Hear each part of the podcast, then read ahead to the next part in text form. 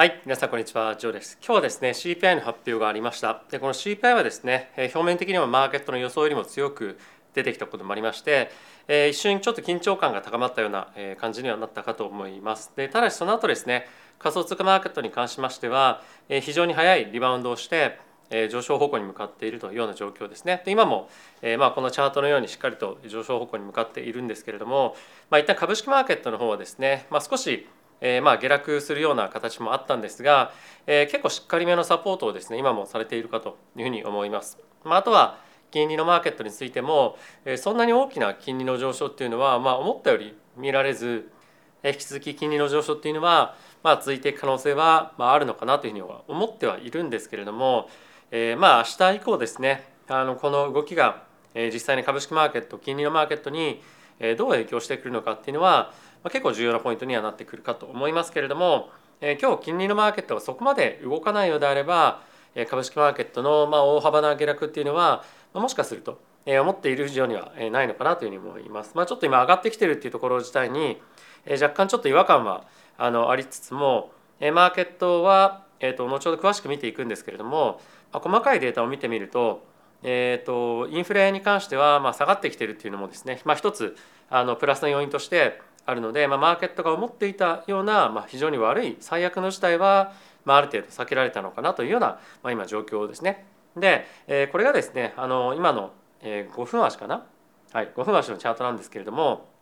えー日足のチャートにえー変えてみますと、まあ、今こんな感じになってきているということで、まあ、一旦ちょっと、えーまあ底打ちみたいな感じでですね反発して、えビットコインに関しては戻っているような状況ですね。で、えこちらがイーサなんですけれどもこちらも同様で、まあ、あまりにもやっぱり CPI の警あの警戒感というところと、まあ、あとはえバイナンスのですね BUSD トークンが今後追加発行されないというところのえ不安感というのがですね、まあ、ある程度え落ち着いてきたのかなというふうに思います。で一応株式のマーケットも見ていきましょう。えまずはですねこちらがナスダックなんですが、えもうすでにえプラスの圏内に反発をしてきておりまして、まあ、やっぱりあまりにも事前のその警戒感というところが高かったと思うんですよね。まあ、それもあってか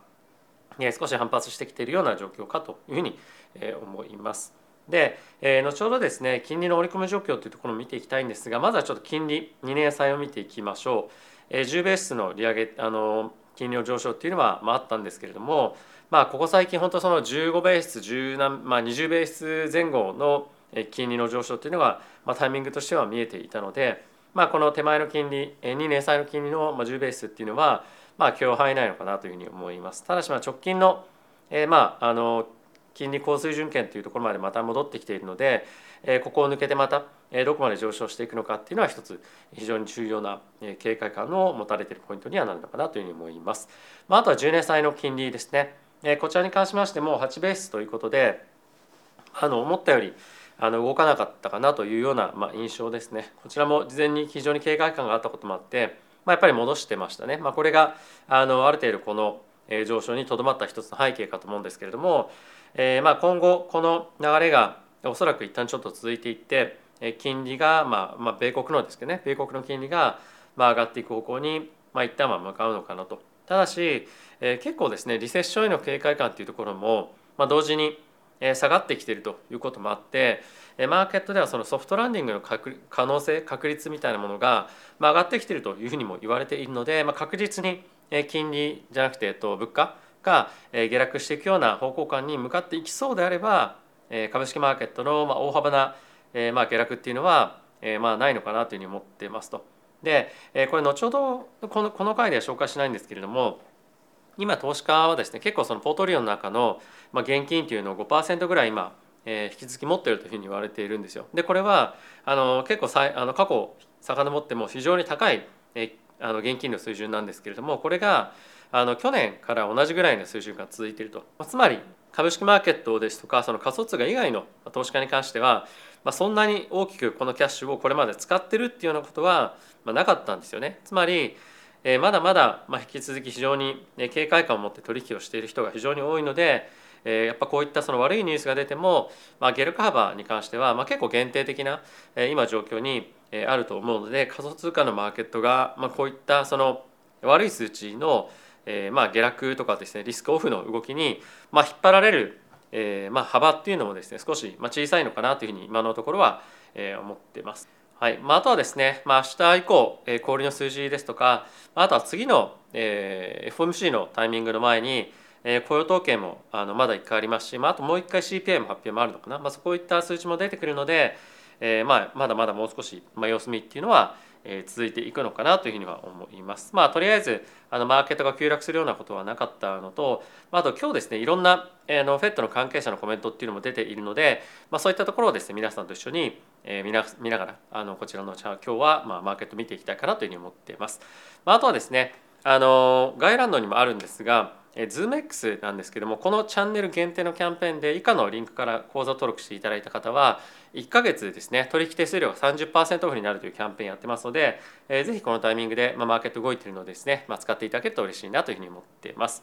はいということで、えー、まずはこちらのニュースから見ていきましょう。えー、先ほどの CPI のニュースですね。インフレが1月に関しては0.1%月次ベースで上昇。そして年次ベースでいうと6.4%の上昇ということで、マーケットはですね0.4%月次ベースで予想していて、年次ベースだと6.2だったかな。なので、まあ、非常にあのマーケットとしてはあまり、まあ、いい方向ではなかったと思うんですが、えー、パウエル議長およびフェットの方がですね今気にされている、まあ、いわゆるそのスーパーコアっていうふうに言われるような、えまあ、サービス関係の数値で、シェルター、まあ、いわゆるその家賃とか、え、住宅関連の数値を除いたものっていうのは、まあ、わずかその0.2%しかですね上昇しなかったんですよ。でこれは1年前には4%も上昇していたということもあって、まあ、今マーケットが注視、まあ、マーケットっていうかまあマーケットもそうですしフェットが注視をしている数値に関しては、えー、まあ引き続き非常に下がってきてるんですね。まあ、これはあのフェットが今後利上げを追加的にしないかっていうとそういうわけではないんですけれども、まあ、順調に、えー、物価の下落っていうのは、まあ、しっかりと、えー、続いているというのは、まあ、一つあのマーケットがそこまで売られなかった一つの要因にはなっているんじゃないかなというふうに思います。で、えちょっとですね細かく一個一個全部見ていくつもりはないんですけれども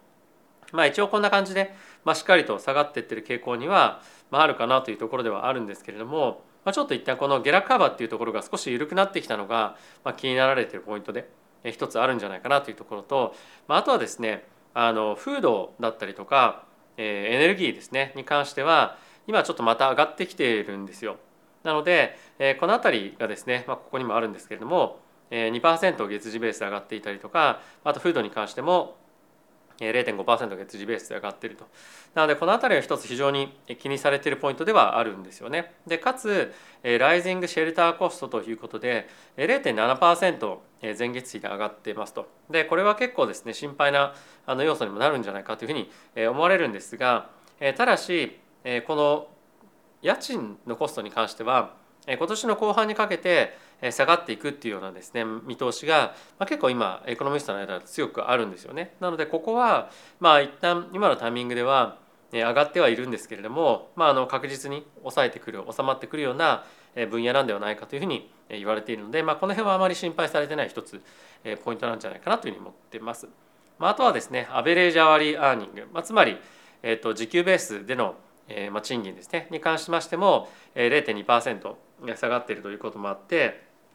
えー、この辺りはあの少しずつ少しずつその賃金の,、まあその払われる額っていうのが減ってるってことはやっぱりその購買意欲みたいなことがですねあの下がってくる可能性もあるので、まあ、今後はこういったところがアメリカの経済をちょっと冷やしすぎないようにえー、あのちゃんと維持できるかどうかっていうところも一つのポイントにはなってくるかと思います。まあ、その一方でこの辺りがですね非常に多くえー、まあ支払われていると、まあ、やっぱりその購買意欲があの、まあ、非常に旺盛な状況がまあ続いてかつインフレに、えーまあ、影響してくる可能性もあるので、まあ、この辺りは今あのそんなに悪くないような状況なんじゃないかなというふうに思います。まあ、あとは全体的なあの一つ見ていく中で、えー、メディカルケアのサービスに関しては0.7%減速をしています。まあ、これはサービスの分野に入るんですけれども、まあ、これ非常にあの勇気づけられるような数値だと思いますし、まあ、あとはですねエアラインのフェア、まあ、つまり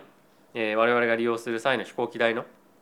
費用とかっていうところに関しても、2.1%下落していたりですとかまた中古車価格に関しても1.9%下落しているので、まあ、この辺りはあのパンデミックの際にま大きく上昇したコストっていうところがま下がってきているようなところですね、まあ、特に中古あの中古のあの自動車っていうところに関しましては。なので、えー、まあ全体的にちょっと気になるポイントは、まあ、あった一方で、えー、まあ今後継続的に下がってきてほしいスーパーコアと言われるところに関しては、まあ、しっかりと下がってきているということで、まあ、あの全体的に見ると、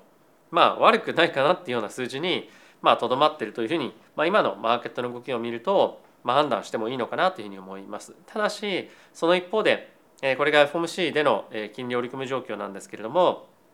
3月には25ベースポイントの利上げというところが今織り込まれていて5月6月にも25ベースずつ今織り込まれていますと。でその後あとはですね5.25から5.5%の金利水準というのを11月まで維持をして12月から利下げに転じる、まあ、もしくは今後この辺りに織り込みが変わってきていて今年はもう利下げがないよねっていうところに向かってくるんではないかなというふうには思ったりはしています。でやっぱりパウエル議長に関しても、まあ、以前から言っていましたが、まあ、今の状況が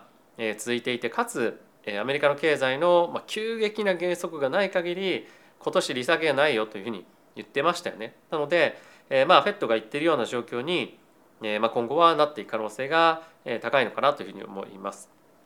えそんな中で今日ですね3人ぐらいフェットの関係者のコメントが出ていたんですけれども、まあ、一つちょっと印象的なの本当にパッパッと見てみましょうか。あのこれまずはえーと、フィラデルフィア連銀の総裁のコメントなんですけれども、えー、利上げに関しては近く終了しますよというふうに言っていたりですとかまあとはダラス連銀の総裁バランスシートの縮小は、えーまあ、あのまだ今後も長期的に続いていきますというふうに言っていたりとかあとは、えー、他のリスクよりもインフレリスクを優先すべきリッチモンリッチモンド連銀総裁ということでやっぱりまだインフレは続くっていうような、えー、コメントが、えー、いっぱい出てきている一方で、まあ、そのちょっと前に予想していた、えー、その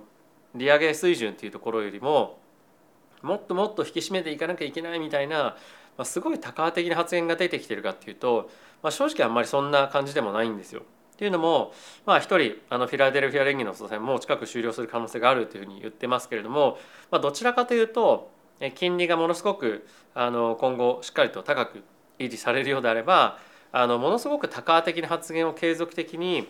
えー、本当にまあストレスをかけてですねやっていく必要性っていうのも、まあ、なくなってくる可能性っていうのもまああるんじゃないかなというふうに思ったりはしてます。なので、まあ、急激な金利上昇っていうのを、まあ、やっぱりあの本当に望むのかどうかっていうのは正直わからないんですが、まあ、やっぱり今のあの金利ペース金利を利上げペースをやっていって、まあ5、5%から5.25%っていうところに今マーケットを織り込んでますけれども、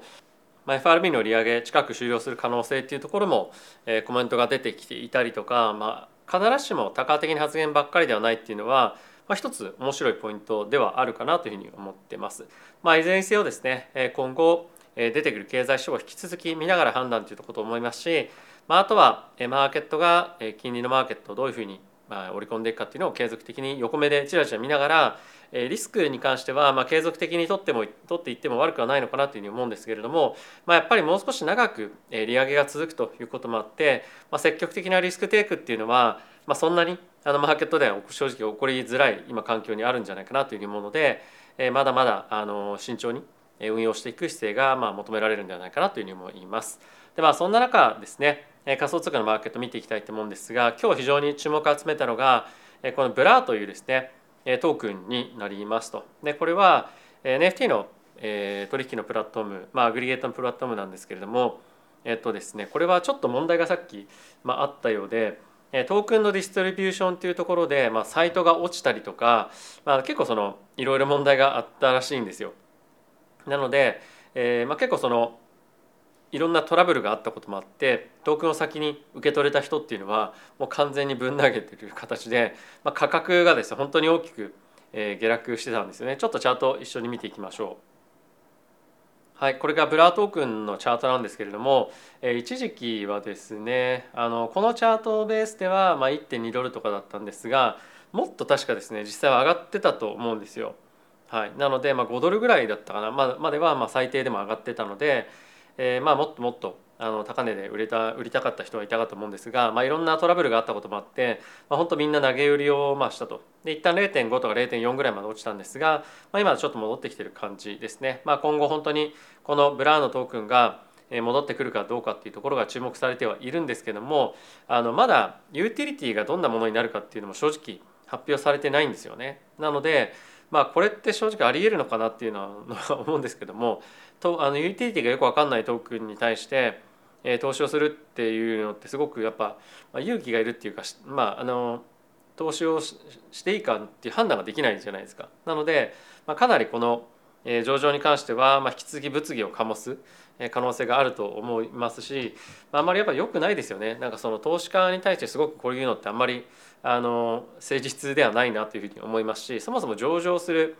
えー、まあ準備整ってなかったんじゃないっていうのは、まあ、あのサイトが落ちたりとかいろんな問題があったようなので、えー、まあちょっとあのあんまり良くない上場だったかなというふうに、まあ、正直僕には思ったりはしています。で一応今の時価総額なんですけれどもえーと、 market cap というふうにありますが、まあ、176 million これは、えーと、マーケットに上場している分だけの、トークンの、上場にあの時価総額になっているので、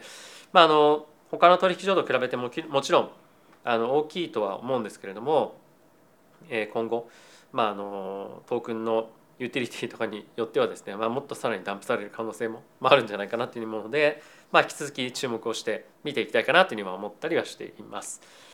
はい続いてこちら見ていきましょう、えー、世界でも有名なシタデルというですねファンドがありまして、えー、まあよく有名なあの何ていうんですかあの方が運営されていて、えー、かつ、えっと、個人投資家の目の敵にされてるようなあの方なんですけれども、え、彼らがですねシルバーゲートというですねクリプトのベースを持つ、え、まあ銀行ですかねの、えー、5.5%のシェアを株式ベースで買ったということが発表されていてそれによって大きく株価が上昇しているというような形ですね。でこのやっぱシタデルがこの分野に入ってきてるっていうのは非常に大きな意味を持っていると思いましてシタデルはですねマーケットメーカーなんですよ、まあ、つまりリクイリティを提供して、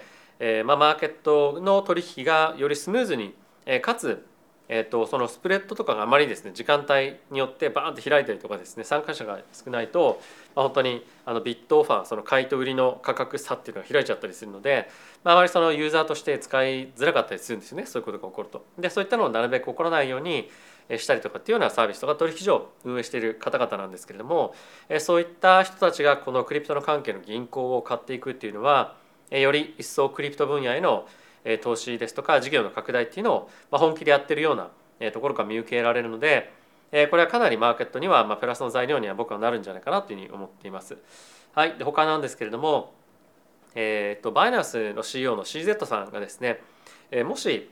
クリプト Web3 の分野に対して本当に真剣に取り組んでいるんであれば、えーまあ、移住しろということをですね言ってると、まあ、これはどこの人に対して言ってるっていうのはあのまあ別に置いといてえー、彼がまあ言ってるって言ってるのはですね、まあ、ドバイですとか、まあ、バーレーンとかですね一部あのクリプト関係に対して非常にあの税制面ですとか規制面でも、えー、まあ整っていたりとか、まあ、緩やかな、えー、まあ規制をしていたりとか、まあ、あとはそのそういった分野をもっともっと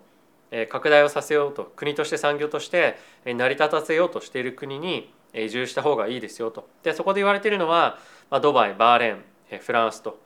フランスに関してはちょっと正直どうなのかなっていうのはあるんですけれどもこういった国々に対して移住をしてビジネスをやっていった方がいいですよということを今回言っていますと。で今日本の方々もですね非常に多くドバイに来ていらっしゃいますし、まあ、あとは世界の国々からドバイに来てるというのも僕僕はよく見るんですけれども、まあ、やっぱりですねあのドバイドバイとかっていうふうに言われる多くの一つの理由って、まあ、税金だと思うじゃないですか。で実はですね税金もあの当然一つの理由としてあるんですけども、まあ、めちゃくちゃ住みやすいんですよね。でかつもう一個すごく重要なのがめちゃくちゃ安全なんですよ。っていうのも今ですねヨーロッパのお医者さんとかがやっぱりヨーロッパの方、まあ、特にロンドンとかフランスパリですよねが結構治安が悪くて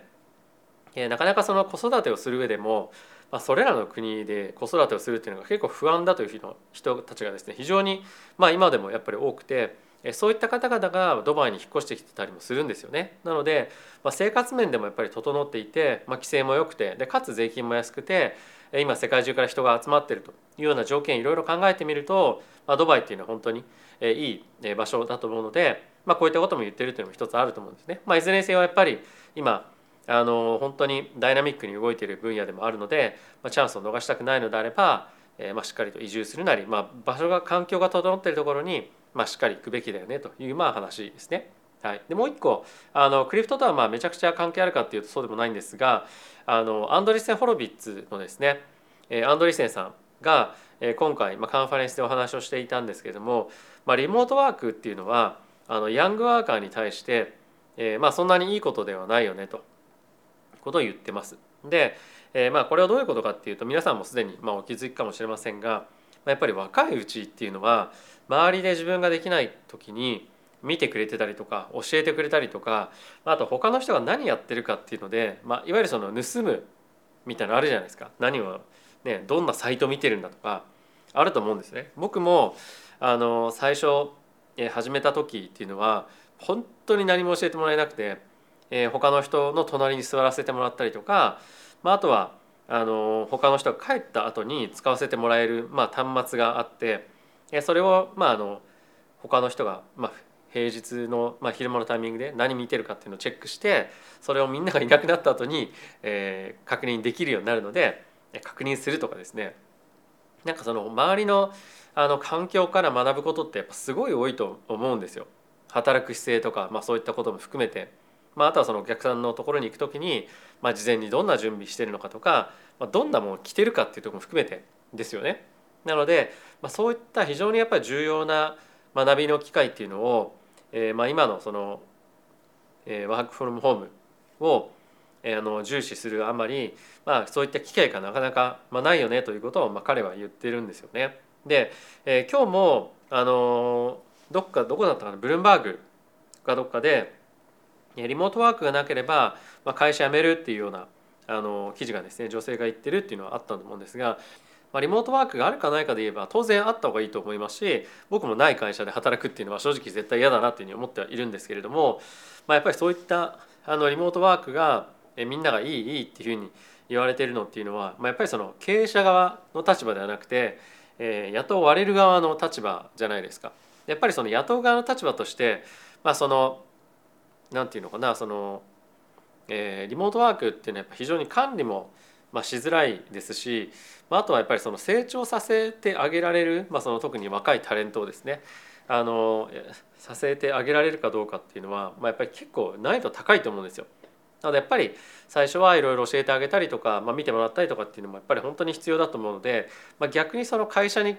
来よう行きますみたいな人材の、まあ、価値っていうのはあの、まあ、以前より、まあ、高くなってるっていうか、まあ、あの重宝がられるっていうのも、まあ、一定程度あるのかなというふうに思ったりは、えー、してます。まあ、あとはあの物理的にやっぱり家の設備だと仕事がやりづらいとかできないっていうのもいろいろあったりすると思うので。まあもうすでに毎日会社に行ってるよというふうに言ってらっしゃる方もいらっしゃると思うんですが、まあ、僕なんかはですね今もうオフィスにいるわけでもないのでもう完全にまあいわゆるそのリモートなんですよね。なのでやっぱりその周りのそのいろんな何て言うのかなディストラクションといいますか例えばその、まあ、僕は食べないんですけどあのお菓子があったりとかその何何かがあったりとかしてそっちを食べちゃうみたいな人もいるでしょうし、まあ、あとは家に子供がいて、まあ、うちそうなんですけどもえー、結構その子供があの早く帰ってきたりとかして、まあ、仕事が遮られてしまったりとか、まあ、あとはそのやっぱり家に荷物が届くでも何でもその、まあ、いろんなその声かけられたり邪魔されたりみたいなことが、まあ、意外と家にいるとあったりもするので、まあ、それはやっぱり非常に仕事に専念、まあ、しづらい環境ではあると思うんですが、まあ、当然あの行き来する時間が必要ないとかっていういい面も、まあ、いっぱいあるんですけれども、まあ、やっぱりこの周りとの関係値みたいなものはすごく貴重だよねということが、まあ、彼は言いたかったということですね。はい、最後ちょっと全然関係ない話になっていますが、えー、まあなんでこれ僕取り上げたかっていうとですねあのさっき言ったみたいに僕はあのリモートでは働いているような感じではある一方で、えー、本当はいろんな会合によく行くんですよ。まあ、1週間にあの毎日とは言わないまでもねいろんな方々とですねお会いさせていただく機会を、まあ、あのいただいてるんですが、まあ、やっぱりそのフェイス2フェイスのコミュニケーションとか、まあ、フェイス2フェイスで会うっていうことはすごくやっぱり価値があるなというふうに思ってます。なので、えー、まあやっぱりこのドバイに来ていたりというか、まあ、そういった機会が作りやすい、まあ、結構ドバイって狭いんでねあの作りやすい環境でもあるので、まあ、そういったところを作り出せるあの気軽に人に会えるっていうのは、まあ、本当にありがたいなというふうに、えー、思っていますし、まあ、やっぱりなんかここにいる人たちっていうのはですね結構やっぱりその気さくに、えー、まあなんか細かいことを気にすることなく会えたりもするので本当にいろんな幅の方と会えるっていうのも本当にありがたいなというふうに思ってます。やっぱり東京とかあのまあ東京が悪か悪いわけじゃないんですけど、まあ、東京にいる時よりも、まあ、やっぱり結構気軽に、えー、サクッとまあ出たりいろんな人に会う機会っていうのが、まあ、こっちに来て、まあ、増えたなっていうのも、まあ、あってですね。僕は本当にあのドバイに来て、まあ、さっきの移住しろの話じゃないんですけども、まあ、かったなっていうところが、まあ、本当にいろんな面で、えー、ありますし、まあ、結構今後ドバイが気に入ったので、まあ、こっちに長くいたいなというふうに、えー、思ってます。はい、何の話だっていう感じなんですけども、まあ、ちょっとドバイの感想を話すみたいに、なってしまったんですが、まあ、やっぱりあの人と仕事をするっていうのはすごく大事だなと改めて思いますね。人とっていうのはあの人が身近にいながらというか顔と顔を合わせて仕事をする、まあ、あのずっとそういうふうに、えー、まあ、年がら年中する必要はないと思うんですが、まあ、一定程度、まあ、やっぱり、えー、まあ、相手を理解したりとか、まあ、そういったことをする上で、えー、まあ、あの同じ場所に、えーまあ、いる時間を過ごせるっていうのは、まあ、必要かどうかっていうのは人によって感じ方も違うと思いますが、まあ、感謝すべきことだなというふうに、えー、最近ですね、えー、よく考えたりはしております。はい。まあ、あとは今日ですねえーと、メンバーシップの皆さんに、えー、オフ会の日程っていうのをちょっと配信をしました。コミュニティ投稿 YouTube の投稿の方にありますので、えー、ぜひですねチェックしていただければというふうに思います。はいってことで皆さん今日も動画ご視聴ありがとうございました。また次回の動画でお会いしましょう。さよなら。